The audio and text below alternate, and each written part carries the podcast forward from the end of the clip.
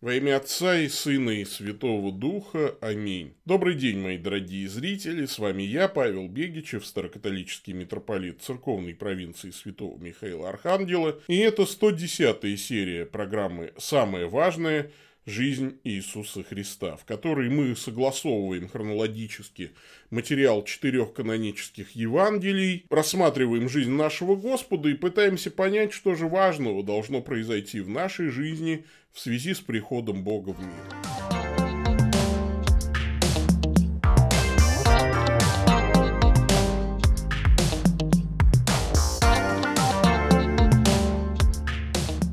Кульминацией сегодняшнего фрагмента из Евангелия, который мы прочитаем, э, становится поклонение учеников Иисусу. Они исповедуют его «Истинно ты Сын Божий». И, и это потрясающее свидетельство о том, что они признают его божественность. Потому что сын человека – человек, сын Бога – Бог.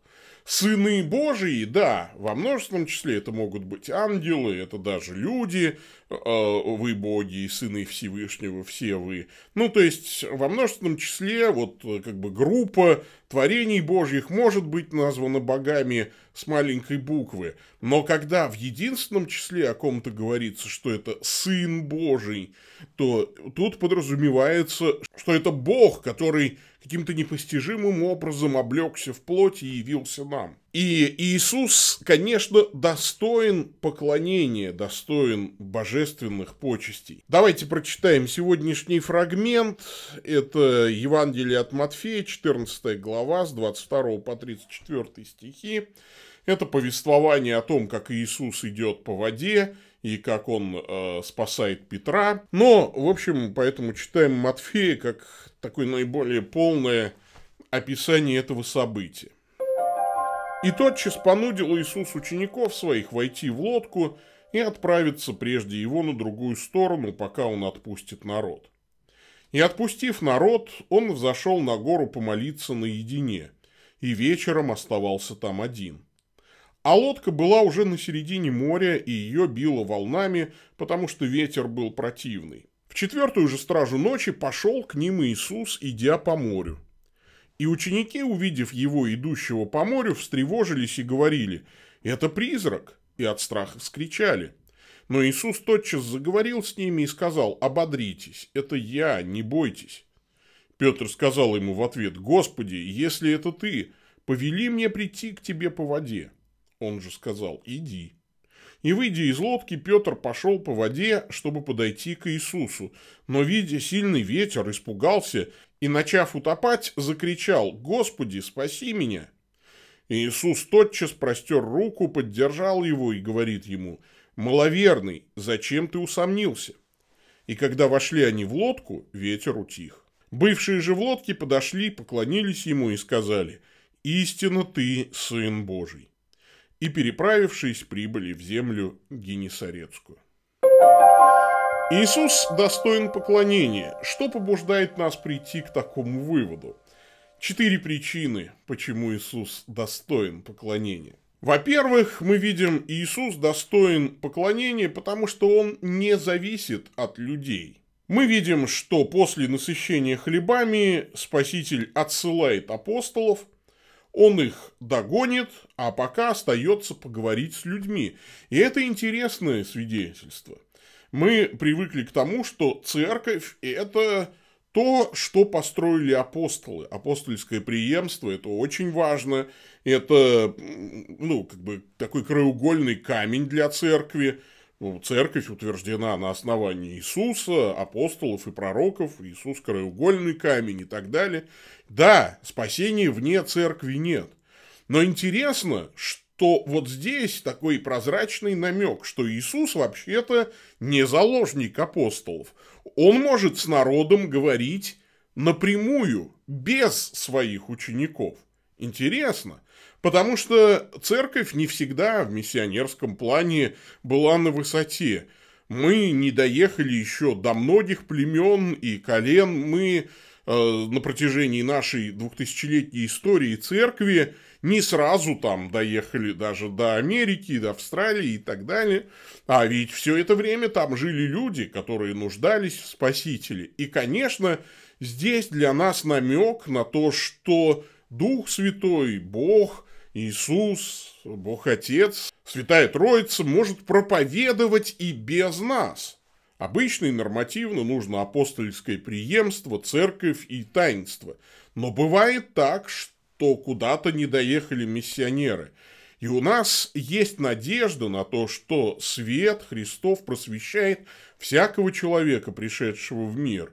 И откровение об Иисусе Христе будет дано, может быть, какому-нибудь добродетельному язычнику, честному язычнику, искавшему Бога, и ему будет дано откровение об Иисусе Христе – сам Господь, даже находящимся в темнице, духом сошед проповедовал.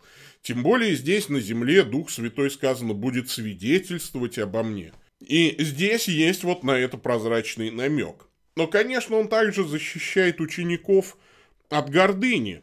Он заставляет учеников уйти, даже написано «понуждает их». Может быть, он хочет, чтобы они не возомнили себя источником Божьей благодати вы раздавайте хлеб, да, только что он накормил пять тысяч, но не забудьте, кто я. Потому что мы ведь не хлеб раздавать должны, а спасителя. Часто мы, служители церкви, начинаем мнить себя источниками Божьей благодати. Без нас тут ничего не завертится, без нас тут э, ничего не будет, никаких ни таинств вам, ничего, и это правда. Но с другой стороны, служитель должен всегда помнить, что вообще-то Бог может обойтись без тебя. Да, он решил без тебя не обходиться, но может обойтись без тебя. Не гордись, но бойся.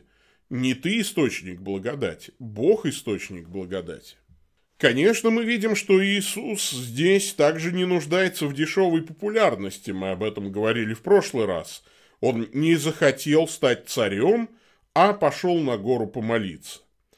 То есть, спасаясь от жаждущих, провозгласить его вождем. Он отказывается быть вот этой идеальной государственной машиной, производящей сразу даже не кэш, не деньги, а продукты питания. Бог хочет, чтобы люди поняли, что для хлеба насущного они должны трудиться сами. Для этого Бог им дает все необходимое – но истинный хлеб с небес – вот чего не хватает людям. Они об этом должны подумать. Поэтому Иисус идет молиться, своим примером показывая, что не хлебом единым будет жив человек, но всяким Словом Божьим. Бог хочет, чтобы люди стали нахлебниками не хлебозавода, а Божьими нахлебниками, если можно так выразиться. Но люди не хотят видеть Бога, они хотят хлебзавод бесперебойно работающий, ну, знаете, как свиньи, которые любят еду больше своих детей, поэтому пожирают своих детей точно так же легко, как и желуди и комбикорм. И люди, которые пытаются сделать Иисуса здесь своим царем, на самом деле хотят сделать его своим рабом, чтобы он бесперебойно исполнял их волю. А Иисус показывает, что он Бог, он подлинно свободен. Он не зависит от любви толпы. Он не зависит от лайков, комментариев одобрительных, от аплодисментов. Он свободен, он предпочитает молитву. Он хочет, чтобы наши сердца греховные, звериные, преобразились в сердца человеческие. Поэтому, поклоняясь Иисусу, смирите свою гордыню. Второе, о чем здесь говорит этот текст, Иисус достоин поклонения, потому что может справиться с нашими страхами. Страхи бывают, конечно, анекдотичными, э, как в сказке народной, там девушка выходит замуж и плачет о том, что вот в синях висит топор, родится у нас ребеночек, а топор-то ему на голову упадет и убьет его. Ну, примерно так мы иногда боимся будущего. Но бывают страхи, конечно, и весьма реальные. Как вот здесь. Буря на море – это вполне реальная опасность и реальный страх. Не выдуманный, не вымышленный. И как Иисус с этим справляется? Во-первых, он видит нас. Гениальная фраза у Марка, а, у него самый объективистский взгляд, он описывает все происходящее с точки зрения Иисуса. Он один на земле и увидел их.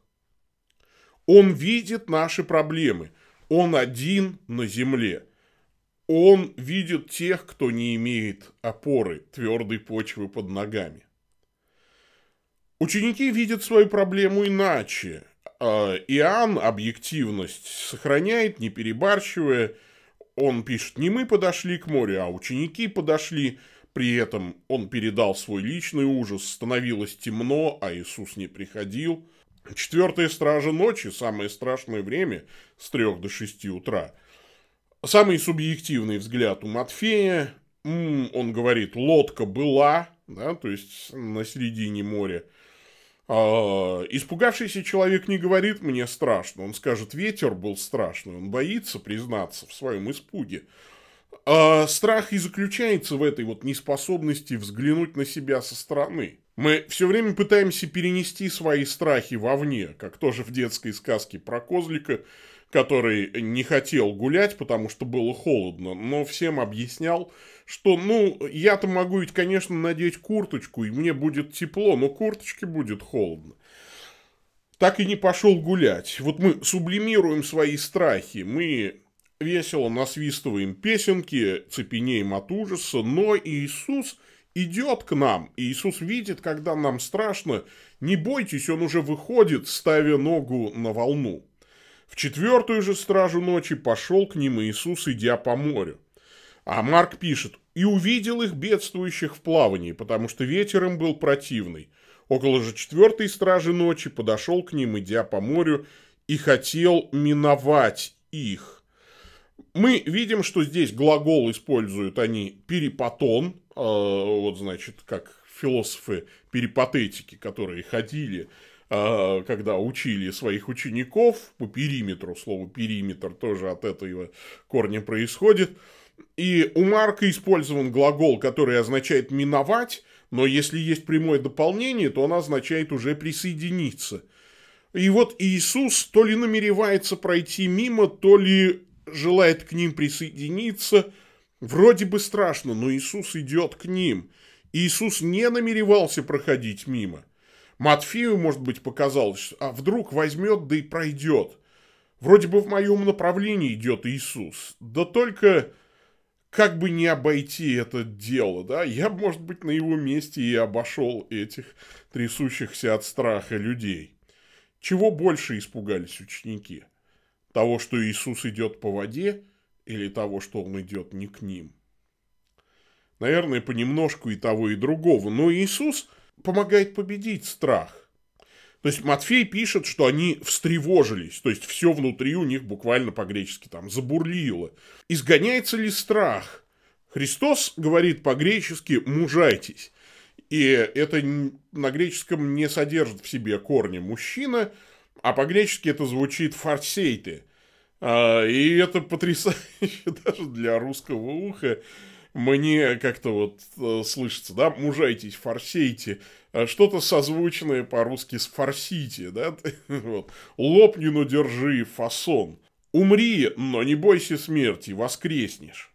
Поэтому здесь такое применение. Поклоняйся Иисусу, держитесь Его изо всех сил. Самое страшное, если Его не будет с вами.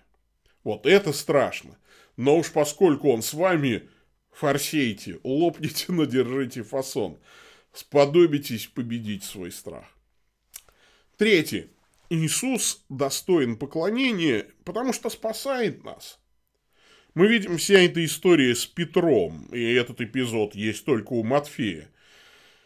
Ну, почему нет ничего о Петре у Марка? Ну, Марк писал со слов Петра, а Петр поскромничал, наверное, потому что ходить по воде, ну, что хвастаться. Тем более, что и хвастаться-то нечем. Но Лука писал со слов апостола Павла, апостол Павел не был в лодке, ну и, может быть, не хотел ссориться с Петром, а Иоанн, ну, просто не упоминает об этом эпизоде, потому что добрый человек. Но мы видим, что Иисус учит нас. позволяем проявить свою глупость и ребячество. Зачем Петр просит, чтобы Иисус повелел ему пойти по воде? Вот, э, э, ну, наверное, просто интересно. В Петре проснулся мальчишка, да и какой мальчишка действительно не захочет прогуляться по воде? Правда, Петр знает, что если пойдешь по собственной воле, то погибнешь первым же шагом. Поэтому говорит, повели мне. И Христос говорит, приди. Итак, сначала должен позвать Христос, и лишь в ответ на этот зов можно сделать шаг по воде. Призыв – это и есть милость, зовущая из смерти в жизнь, в жизнь послушания. Хотя все равно есть здесь элемент детскости, как ребенок просит маму. Мама, спроси меня, не хочу ли я конфетку? А, потому что если мама спросит, хочешь конфетку, то она тебе ее тут же даст. А если ты попросишь, то еще не факт, что тебе дадут. Ну и Петр поступает так же. Повели мне прийти к тебе по воде. И, конечно, без веры это сделать невозможно, без повеления Иисуса а, и веры в ответ на это повеление. У меня есть один знакомый строитель, и вот они вместе там с друзьями строили дом, и друзья тоже считали себя профессионалами, но они профессионалами не были, а вот друг мой был профессиональным строителем.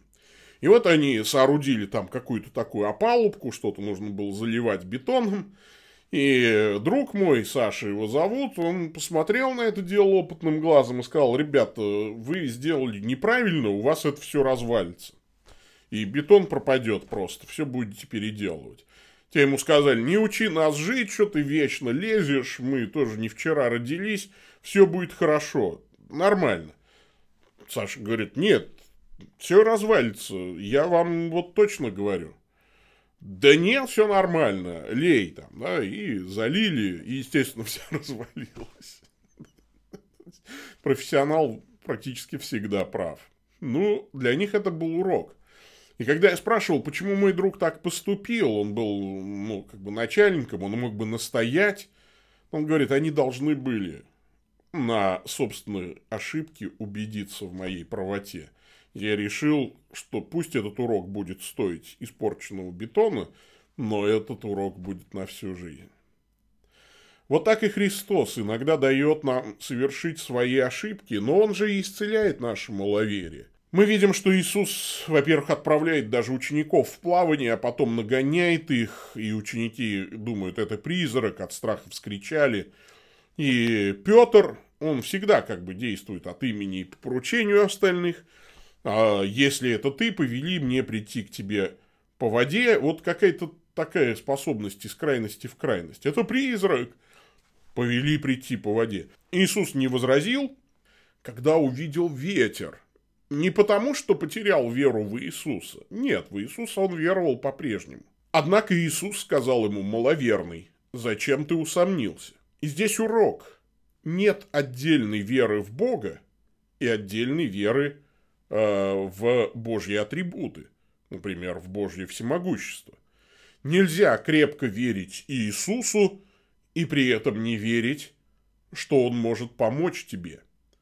Даже в самые страшные моменты. Нельзя быть христианином и не верить в воскресение, не верить в спасение. Мы часто сами загоняем себя в ситуацию, когда начинаем тонуть. Маловерие не в том, что Петр усомнился в способности Иисуса спасать. Сомнение – это не синоним маловерия, сомнение – это следствие маловерия. Петр усомнился в способности держаться на плаву именно потому, что стал маловером. И маловерие в том, что он занялся не своим делом, решил продемонстрировать свою крутизну. Бог называет маловерием такое состояние, когда мы излишне верим в себя. А исцеляется это маловерие утонутием. Как это по-русски? Утопанием. Утоплением. В общем, когда идешь ко дну, тогда ты вдруг начинаешь верить по-настоящему. И Христос спасает от смерти, чтобы научить. То есть у Иисуса хороший принцип. Сперва протяни руку, потом говори. Сперва поддержи, и не словом, а рукой, деньгами, бифштексом. Потом хоть упрекай, хоть восхваляй, это уже имеет другое значение. Поэтому Иисус первому папе римскому подает руку, а, вот, вытягивает его и потом уже говорит, маловерный, зачем ты усомнился? Подвергает конструктивной критике. Интересно, что христиане чаще всего поступают иначе. Они начинают с конструктивной критики и дальше хоть тони. Главное, что я высказал то, что у меня на сердце. И применение здесь тоже простое. Поклоняясь Иисусу, благодарите Его за спасение. И спасайте других и себя. Ну и, наконец, четвертое. Иисус достоин поклонения, потому что творит чудеса. Когда вошли они в лодку, ветер утих. А Марк пишет, что они чрезвычайно изумлялись в себе и дивились, ибо не вразумились чудом над хлебами – потому что сердце их было окаменено. Человек с каменным сердцем. Как бы в одной фразе сплавляется воздух, вода, камень, хлеб, сердце.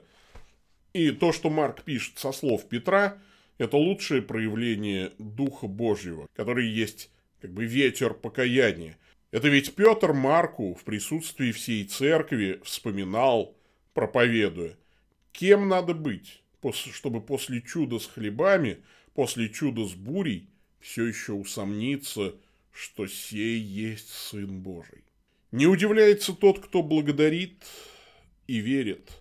Блаженный не удивляющийся, но верный. В древней иудейской традиции верующими называли не того, кто верит, что Бог существует. Подобное разрешение Богу быть вообще ничего не значит. Я помню, как одна девушка говорила, я примирилась с Богом. Потом выяснилось, что она имеет в виду, что она примирилась с идеей о том, что Бог существует. Боже мой. Уверовала. Да много ли чести в такой вере? На подобную веру способны даже бесы, как говорит Иаков.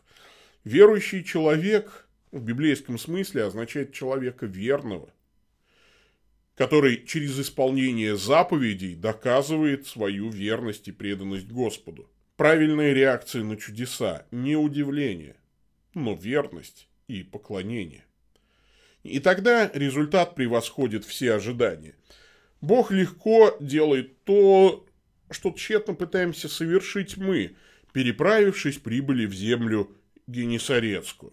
Вроде бы рассказ о чуде, но заканчивается сухим отчетом – словно для там, полиции, прибыли в землю Генесарецкую. Так что, товарищ полковник.